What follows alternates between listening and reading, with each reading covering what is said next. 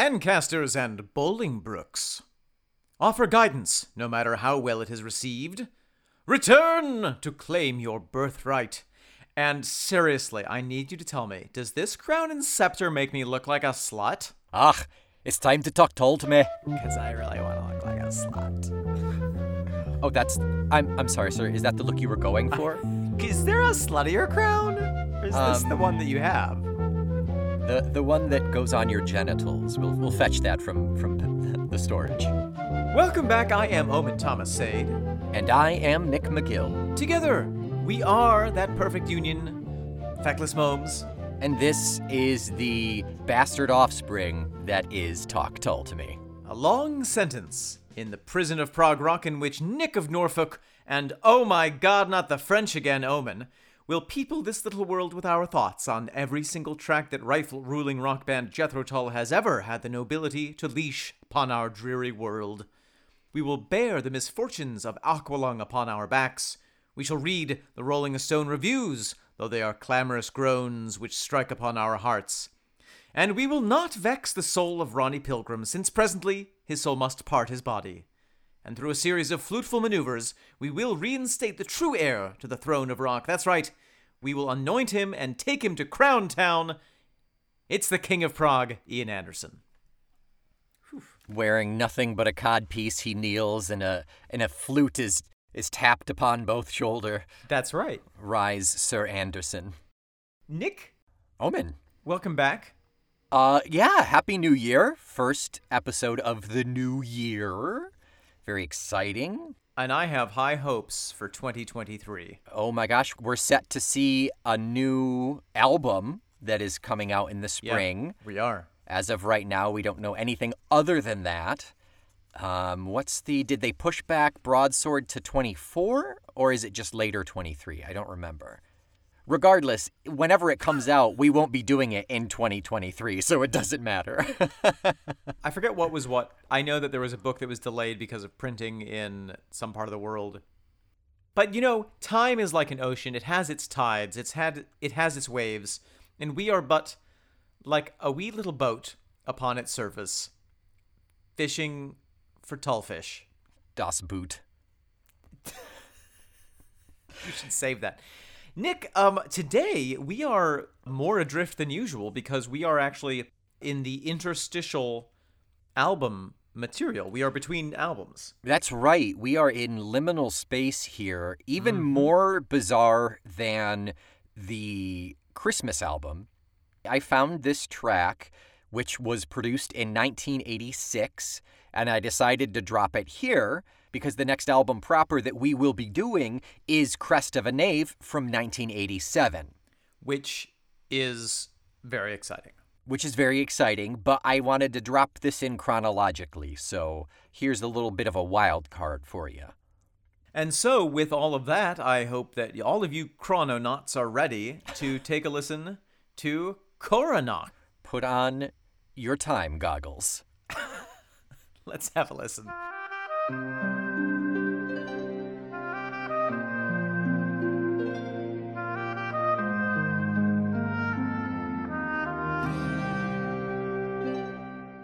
Nick, that was Coronach. Goodness me, was that Coronach. Was that the first time you heard that? Or did you give it a preliminary listen? I did give it a preliminary listen earlier today, but my reaction is still the same to it. You gave it a promiscuous listen? I promiscuously listened to it, yeah. You wore a very short skirt. I was not well dressed to listen to it because it gave me such chills and goosebumps across my body that I it was really really a visceral reaction if if I had reacted any more strongly to it I would have had to have seen The joke is so good if only I could think of the word. this joke is going to be great. Just you wait for it. It's going to be amazing. Not a dietitian, an allergist. Come back next week, folks. For the punchline. Send us a mail and we will mail you the punchline. Snail mail only. Seriously, that song is is incredible to me, and I cannot frickin' wait to unpack it. Yeah. because there is so much going on on every level. And what a treat, Nick! You know, this is one that I never would have found on my own accord, I think, had you not forced me into listening to it. So it was a random buried bonus track on like a 20th anniversary or something somewhere. And it was written for a British Channel 4 TV program called The Blood of the British. Oh, okay. Yep. Yep. That makes sense. An eight part history series, and it was. It was basically like a, a glimpse at history and a glimpse at like mm-hmm. why you should be proud of your homeland, etc. The original short version of Coronach was written for that by Dee Palmer, our sweet, sweet Dee. And then it was later re recorded in 86. And this is the, the version that we're listening to here. Fantastic. So to to go to follow the thread of Dee, I went to look up the lyrics to this song in silent singing, Okay. and I I do that through searching the PDF uh, format of the book. Yes. And to my surprise, no lyrics came up. Is it because you couldn't spell Coronach? You know, normally it would be, but I actually made sure that I had the correct spelling. The hmm. reason is because it's not in there. Hmm. However, what I did find on page 9 of the introduction to the book, these lines written by Ian Anderson. No means of listing, however, can be perfect. Three songs where the lyrics were written by another band member, Mick Abrahams' Move On Alone, and Dee Palmer's Coronach and Urban Apocalypse, are not included here. No offense intended to them, but my responsibility is only for my own work here. Their words and music are, are entirely their own, and you will find the lyrics online. It's such an odd choice. It makes sense to me. It makes sense. But it's it's only three songs. If there were like two dozen, I would understand. He goes on to say, however, some words by Jeffrey Hammond are included here in the lyrics and annotated as such th- since they were integral to the other materials in those songs and I was involved in the context and realization. I think what I'm getting the sense of is that Ian doesn't feel a sense of ownership Yeah. over Move On Alone, Coronach, and Urban Apocalypse. Understandable. And I think the ones with Jeffrey are what like uh, passion play, right? Like, didn't he write the and he wrote a section, Yeah. yeah, it was a section of the greater work. which you could not pull that out. You could not say, "Oh yeah, by the way, go find the hare who lost his spectacles I'm going to not include part of this song. yeah. I'm going to include every. He included the word the, which will not be published here. I didn't want the, but he convinced me of it. It's struck from the record. So, All vowels have been removed. Omen, what is what is a coronach? I'm so glad you asked me because that reminds me to ask you, Nick, what is a coronach? So this is something that we have seen. Is it a small boat? No, that's a coracle. Oh, wow. Yeah, nice. Is that a coracle? That is a coracle, yeah. Oh, nice. No, it is. Uh, we're, we've seen this a couple of times where Ian names a song after a song type, i.e., Pibroch Or pavane. or pavane. Yeah. Oh no, the pavane's a dance, isn't it? Well, still, it's still a type of music. It is Okay, a specific form of music. Fair enough. But a coronach is a Scottish Gaelic equivalent of the Gaul, G O L L, being the third part of a round of keening, which is the traditional improvised singing at a death, wake, or funeral in the Highlands of Scotland and in Ireland. Wow. Yeah. We've talked a little bit about keening before. I believe we have, yeah. To my understanding, it is a traditional form of mourning that involves making this incredible sound while rocking back and forth. Mm-hmm. Maybe that's part one of the keening. I'm not sure. It reminds me a little bit of the traditional way of mourning in Klingon culture, where when a Klingon loses a loved one, they let loose a blood curdling scream to help guide the departed soul to Stovokor. Wow. Yeah, that sounds right for Klingon. I, I hate to stereotype, but it's it sounds sounds right for Klingon. I am very embarrassed by the fact that it took me less time to think of Stovokor than it did allergist. Have you been watching Star Trek No. recently? No. no, I have not. but that is more Has more of, of an effect on my life. it's more appropriate in your life than an allergist is. I mean, I get it. Yeah. so it seems as though what Ian is saying by naming, or perhaps what Dee is saying by naming the song Coronach, Uh-huh. is that the song itself is a is a mourning is mourning something. It's a lament. Yeah, that's that's an interesting choice given the context of it is for it was written for a British program, not Scottish or Irish, about like showing the the magic and the pride of Britain, you know, the history of Britain. Well, I think that a very, and we will get more into this with the second half of the program, but I believe that there is a very specific reference being made with the text of the song, and I am excited to talk about that in the second half. But before we get there, I do wonder if that line that Ian sings, or that vocal line, He already wrote. He already wrote. Wrote. Hioranio, Yeah. is perhaps meant to resemble or is a reference to that improvised traditional singing. Yeah. The only thing I saw was like on a Tull forum somewhere, somebody said like it's a Gallic battle cry. It would make a lot more sense to be a keening, though.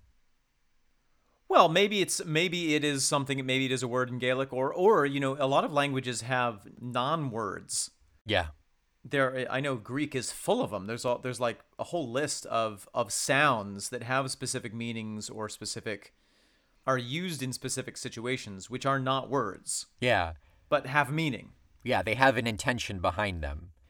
and I would not be shocked to hear that Gaelic was chock full of that sort of thing. I mean, the example of acht, Mm, yeah, right, right. not a word. But it's it is it's not an expletive per se, but it's a something you insert in there to to hammer a point, to react to something. Sure. Yeah. So, uh, more importantly, I think, is we should talk about the town named Coronach in Saskatchewan. Oh my God. Christmas has come early. Tell me more about this town in Saskatchewan, Nick. No, I have, n- I have nothing about it. I just wanted to tell you that there's a town in Saskatchewan. Is it very big? I have no idea. I didn't look it up. I just know that it's a town in Saskatchewan. Damn it. Now I have to look it up. Now you piqued my curiosity. This is not the tangent I wanted to go down. Is there a different tangent? The tangent of the music. It is not a very big town, Nick. Tiny town. The most remarkable thing in it from a quick Googling is revealed to be Big Muddy Outlaw Cave Tours. Hey, that sounds actually very bizarre and strange. I, I'm not sure I would do that. So let's talk about the music. When you think back after having just listened to it, what's the first sound that you remember with this song? Oboe. Yeah.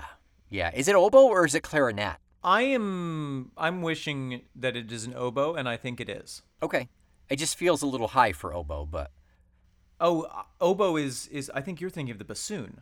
Well, bassoon is low low. We hear the bassoon later on, but it goes bassoon, oboe, clarinet. Clarinet's high high. I think oboe and clarinet are switched. Incorrect. Is that not true? Am I wrong? It's never happened before. What an unusual feeling. You that you've been wrong? Yeah. it's the first time for everything. I think this is an oboe because it has that double reed sound. I think if it was a clarinet, it would sound a little bit more mellow. Yeah, the clarinet extends a full octave above the oboe. I'm going to show you something that extends a full octave. Above the oboe? above the elbow, sorry, the elbow. Yes, above the elbow. I'm standing by my my thought that it is an oboe. Well, if you think that the oboe is higher, then yes, it would be the oboe, which therefore, by the transitive property, the higher instrument is the clarinet, and I am therefore correct. I'm going. I'm going away from the. I'm going away from the scale. No, it's more the the the tone, the quality Okay. of, of sound. Okay. It has that double reed. When I first listened to this song, I thought, "Wow, that really sounds like Dee Palmer, like the whole orchestration." So I'm sure does. I'm very vilified. Nope, vindicated to find out that she wrote it. Presumably both the words and the music. Yes, that's my assumption. We have the clarinet, there's those gorgeous harps, harp Yes. strings in the beginning.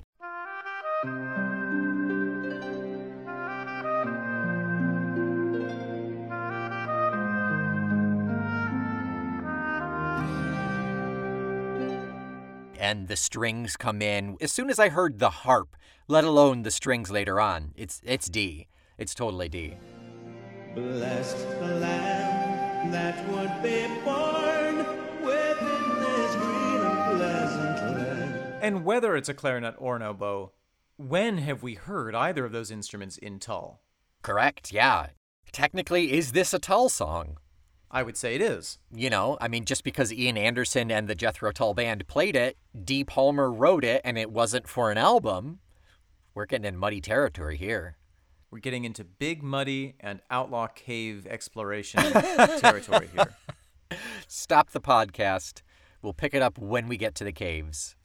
I think that this falls into the category of maybe there's certain Shakespeare plays where where they say, okay, this one is pure Shakespeare. We've we've run it through algorithms. We've had scholars study it over and over and over again. Every single word here was penned by William Shakespeare. And there are other plays where it's like, well, a lot of it's Shakespeare, and some of it probably was written by somebody else uh, a hundred years later. Yeah, right. And there's some of it that's like, well, this seems more like a collaboration between Shakespeare and somebody else. Yeah. And I love all of them. It's Shakespeare featuring F.T. Marlowe. Yes, yes, Yeah. exactly, exactly. I'm, I've never been so excited about a comparison to modern music and Shakespeare, but no, that's exactly right. But credit was not given in the same way that it is now. That Right, yeah. this feels like kind of the Pericles of the Tull universe. In that it's it's a D. Palmer joint with contributions by Jethro Tull. I take it back. This is the double falsehood of the Tull universe. It's questionable at best. Questionable at best, written by someone else, definitely has some Shakespeare in there, yeah. but that's as far as we're willing to go. Yeah, okay. I like it. But Double Falsehood is a magnificent piece of drama. It's a magnificent script, and this is a magnificent song. So I kind of, I kind of don't care what its providence is. Sure. Yeah. I mean, you've seen me eat food off the ground. You've seen me eat food off the ground. I've seen, I've put food on the ground and watched you eat it. We have both fought over food that was on the ground. We're doing better now. yeah, we- we're getting there. We're getting there. Now we, we at least put our plates on the ground and then eat. That's right. And the reason the reason it, it is tullish to me is because, you know, we start out with this very deep Palmer oboe harp, very light drums, m- um, almost like a mystical feel. I can imagine it would it was fantastic in the program for which it was written. But at the end, once Ian is done singing all the Hiorani Rose, we have Martin come here in. We have the drums drop, and we have an incredible hard prog rock outro to the song. Already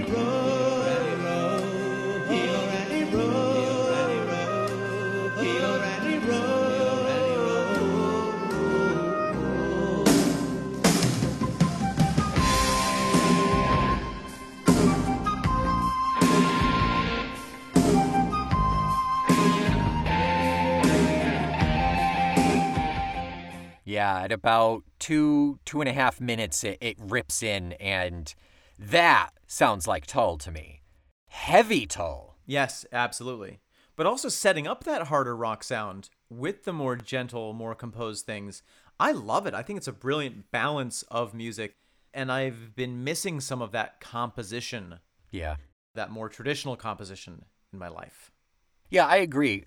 Under Wraps was great. I'm glad we went through it, but I do miss some of that older Tull, and I know we're going we're getting further and further away from that older Tull, but we're getting into we're veering away from the really experimental and going back into a little more traditional. We're going back into a more composed couple of albums here, yes. Yeah, yeah, yeah. But that that hard rock, that's heavy for Martin. It feels like. Yeah, and it's great. And we hear him we he's teased a little bit earlier on in the song. Uh huh. Yeah. which is delightful. A little scrow in the background. With the wind from the east came the first of those that tread And this is the year before Crest comes out, and Crest is the one that won the heavy, the best heavy metal album, beating Jane's Addiction and Metallica. Metallica, yeah, yeah, that big kerfuffle. Yeah. So that sound, or I mean, I guess the idea of that sound is is not far away. So that actually brings up a question. Who do you think the personnel are on this album? Obviously, we have Ian. Obviously, we have Martin, very recognizable. Obviously, Dee is all over this. Who else would be in the right time frame? In 86, let's see, 86, we have this weird transition, but I don't think, aside from PJV not being in the band, I don't think we had too much change here. We've obviously got Ian, Martin, Dave Pegg is still in it from Under Wraps into Crest, so Oh, he was a part of the band. Yep. Oh, okay, interesting. And then who was drummer on um Oh, there was no drummer. Ha, silly me. That that was not setting up a joke. I, I literally forgot. but in, in Crest, we have the the drumming is split up a little bit. Jerry Conway is back for half of the tracks, and then Doane Perry steps in for two and seven, and I think Doane Perry takes over after that. So this could have been either one of them on, on this track, or it could be a third unknown drummer. Yeah. The unknown drummer. His grave. The grave of the unknown drummer. Yeah. Yeah.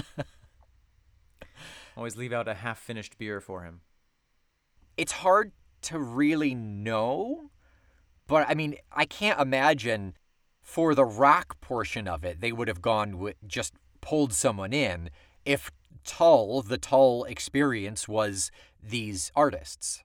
And it definitely is not Drumatron. That's uh, literally exactly what I was just about to say. There is feeling there, it doesn't sound synthesized.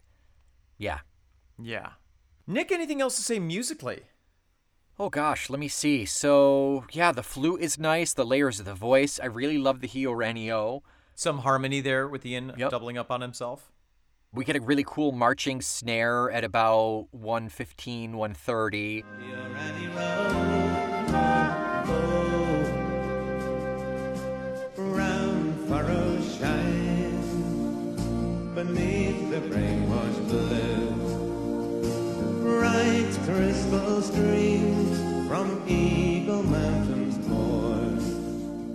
And that's when it really starts to the the kind of the momentum starts to roll in to get really heavy. We get some bass and electric at about 2. with the wind from the east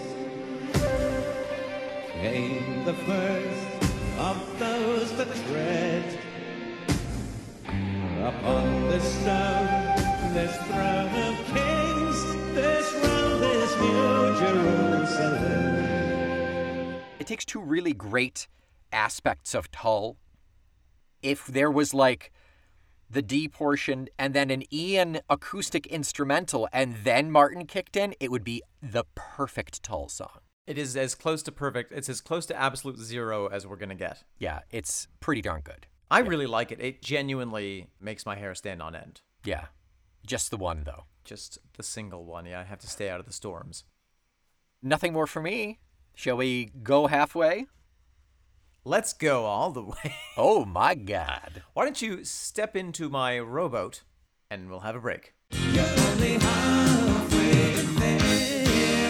Okay, here we are halfway through. We have ourselves another five star review. Oh my goodness! Whoa, whoa, whoa. Sorry. I'll sit back down. Th- thank you. Thank you. I'm not wearing a life vest. Forgot the first rule of rowboats. Don't jump up and down. Nick, a review? That's fantastic. That is right. This is from Slick Tumik. Great. I'll paddle away from the reeds while you read Perfect. away from the paddles. The review is entitled Glad to Hear You Talking About Tull. Started late to the show and enjoying it very much.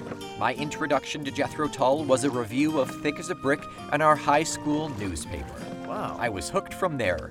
This was 1972, so yes, I'm a boomer that listens to podcasts. Just recently heard your review of Son and was curious why there was no reference to the line of 10 days for watching the sunset. Enjoy the podcast very much, and I'm looking forward to my favorite albums Aqualung to A, plus the ones that follow. Steve. Well, Steve, it's a pleasure to be amongst ye and to have you here as part of the the other part of the brain. Your uniqueness shall be added to our collective resistance is futile. I believe 10 days for watching the sunset is what? You're grounded for 10 days, probably? For staying out late past your curfew? Yeah, uh, yeah. Ten days for watching the sunset. Yeah, that sounds like being grounded or having um, having privileges taken away. Watching the sunset is staying out late, or maybe it's a euphemism for something else. That's true. Could be. Who knows? When I was your age, amusement we made for ourselves. Ten days for watching the sunset.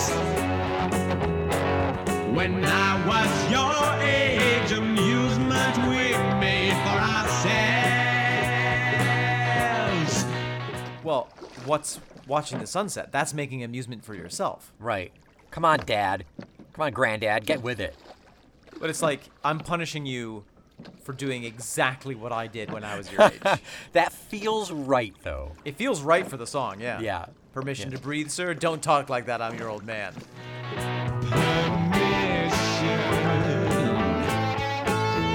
To breathe, sir. Don't talk like that. I'm your old man. God, I love I love that song. It's so good. That whole gosh darn album. So good. Steve, thank you for jackknifing our minds all the way back to benefit. I hope that you continue to listen. I hope you can continue to enjoy, and I hope that we can convince you to stick around as we move on to the other post A albums. That's right. That's all we've got left, so please bear with us. And thank you, everybody else. We encourage, as you know, at the end of every episode, we encourage writing in for reviews. We appreciate it so very much.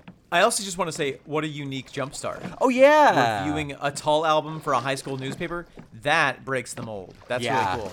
Absolutely. That is a very, very unique jumpstart. Greatly appreciate that one.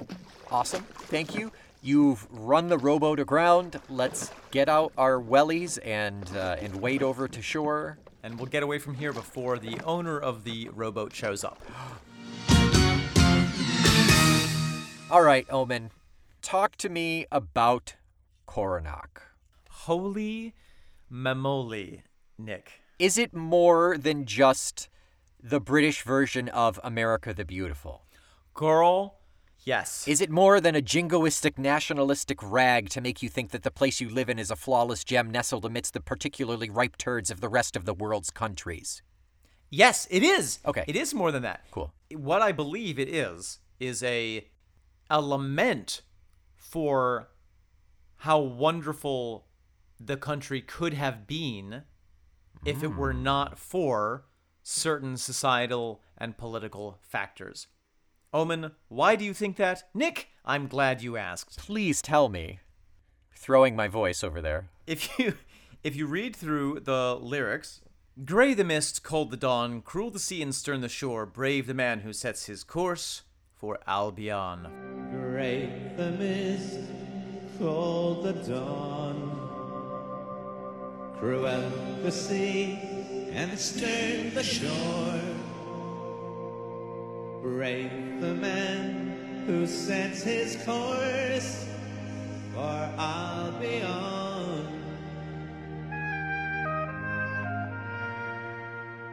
First of all, what's Albion? Oh gosh, Albion was fantasy perfect land in the King Arthur myth? Is that right? Ah, I think that probably there is a reference somewhere in there, maybe to what is it, the Maid of the Mist, the Mist of Avalon. Oh, Avalon. I was thinking of Avalon. Oh. But but you're not far off. Albion is derived from a a Greek word passed through Latin, which means white. Yep. And Albion is an old term for England. It's it's probably what Oh. the Romans called England because when they were coming at it, they would have the first thing they would have seen was the cliffs of Dover, which are chalk white. Also appropriate because don't know if you know this, but in England there are an awful lot of white people. And then later on, it began to refer to a specific part of the British Isles, which is some at some dividing line north. So okay. Britain, but Britain as defined by north of this spot, including most of Scotland. So there's a little bit of a connection there with our Scottish front man. Okay. Sweet the rose, sharp the thorn, meek the soil and proud the corn. Bless the lamb that would be born within this green and pleasant land. Sweet the rose, sharp the thorn. Meek the soil and proud the corn.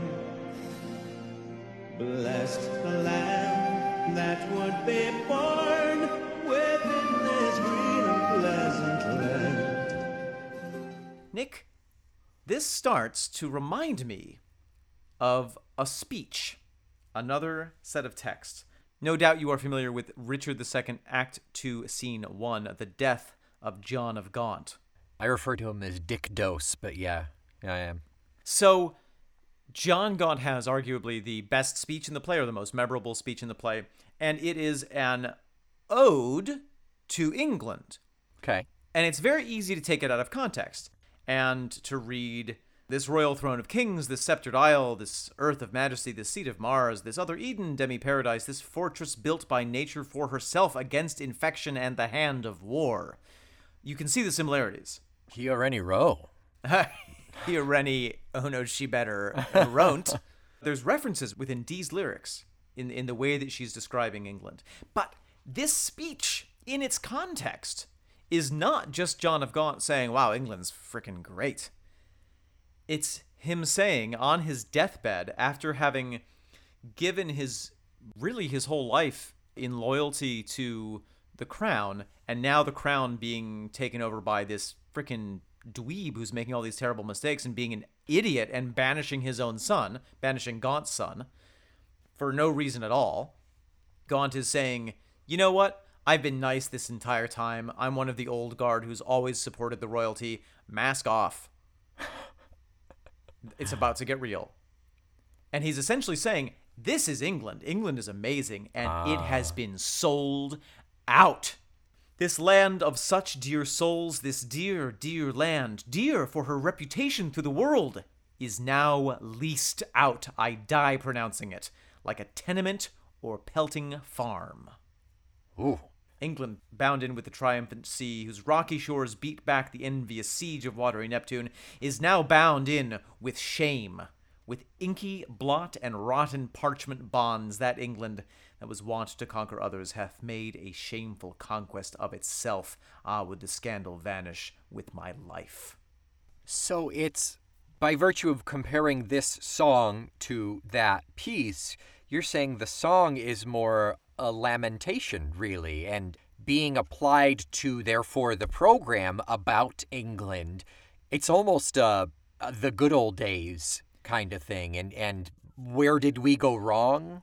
It's hard to know what the context of the program was. I mean, Yeah. if this had been England throughout the ages or the history of Britain, there's lots of points where you could put this kind of lament to all the armies who died, all the all the terrible things that happened, trying to, you know, move the country from one form of rule to another. And there was a lot of that. There was a lot of going back and forth between the houses and a lot of unnecessary bloodshed. That's sort of the plot Sure, of, yeah. of Richard II. Idiot takes over. A lot of unnecessary bloodshed happens. Good king takes over from that. Good King Wenceslas, actually, right? He's lost his fucking mind. Oh. So, in that context, I think what, you know, between the title, meaning a traditional lament, Uh huh.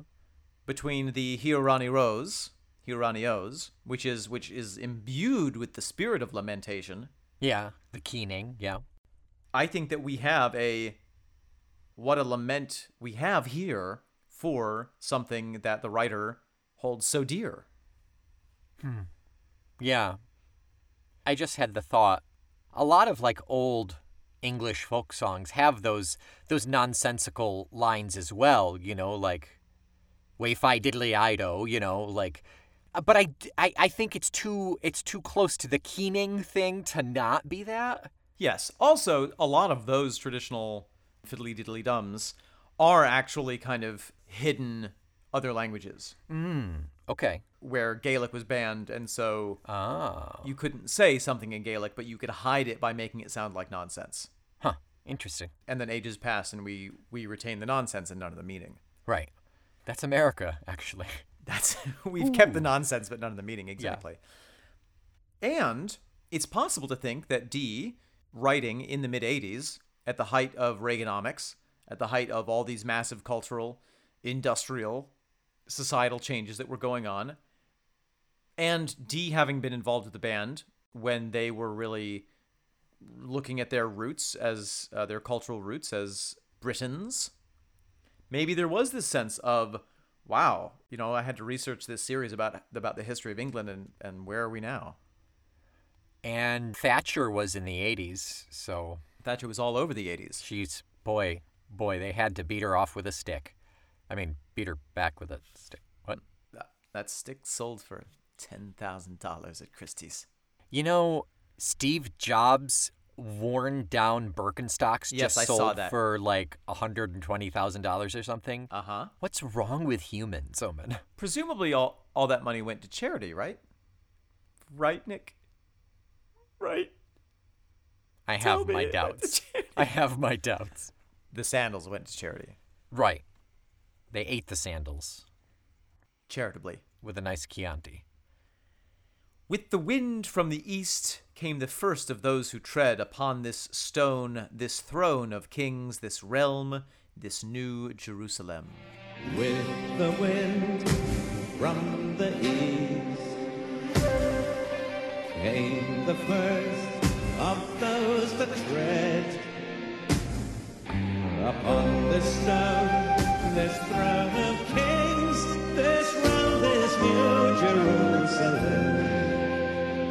That's it. Hiorani Row the rest of the way in the heavy metal breakdown, and Bob's your uncle. Now, and you can call me crazy I have. for making the comparison between this song and that John Gaunt speech, but if you look at very specific lines, within this fortress nature built to stay the hand of war, that's Dee Palmer. This fortress built by nature for herself against infection and the hand of war, that's Billy Shakes. Yeah.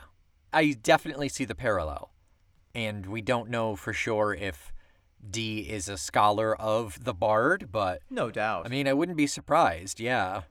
this royal throne of kings, this sceptred isle.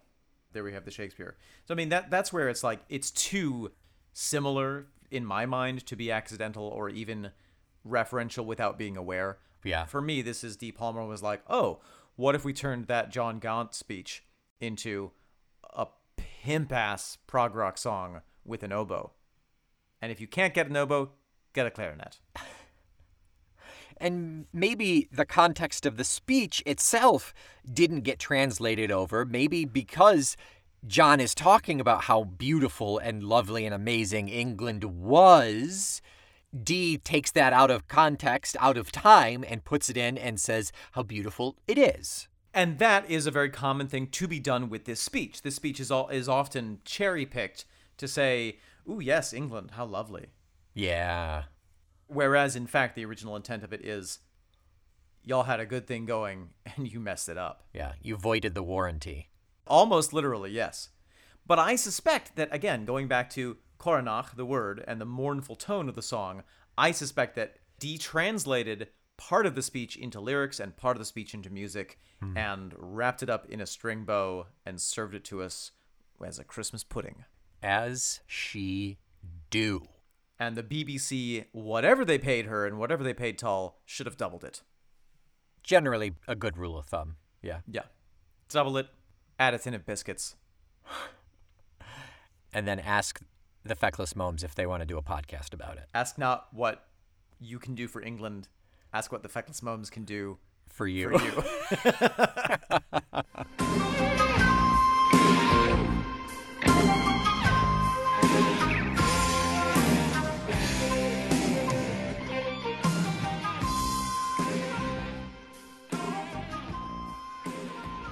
Omen, next week you must be dancing out of your pants for this one. You must know what we're discussing next week. Omen, what are we discussing next week? Next week, we are talking about Crest of a Knave. And what is the first track off of Crest of a Knave? Steel Kamonkey. The K is silent on that one. I am so excited to talk about Steel Monkey next week. Until next week, I mock my name, great king, to flatter thee. I'm Omen Sade. I am a fortress nature built Nick McGill. From Eagle Mountains born, we are the Feckless Momes. And this is the blessed lamb that would be born within the green and pleasant land. Talk Tull to me. Eh, eh, eh.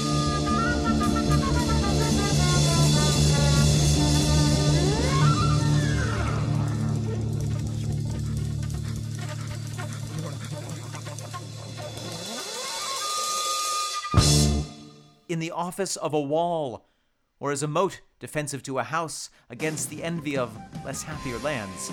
This blessed plot, this earth, this realm, this England, this nurse, this teeming womb of royal kings, feared by their breed and famous by their birth, renowned for their deeds as far from home for Christian service and true chivalry, as is the sepulchre in stubborn Jewry of the world's ransom, Blessed Mary's Son.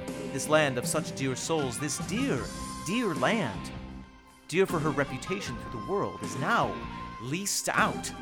I die pronouncing it, like to a tenement or pelting farm.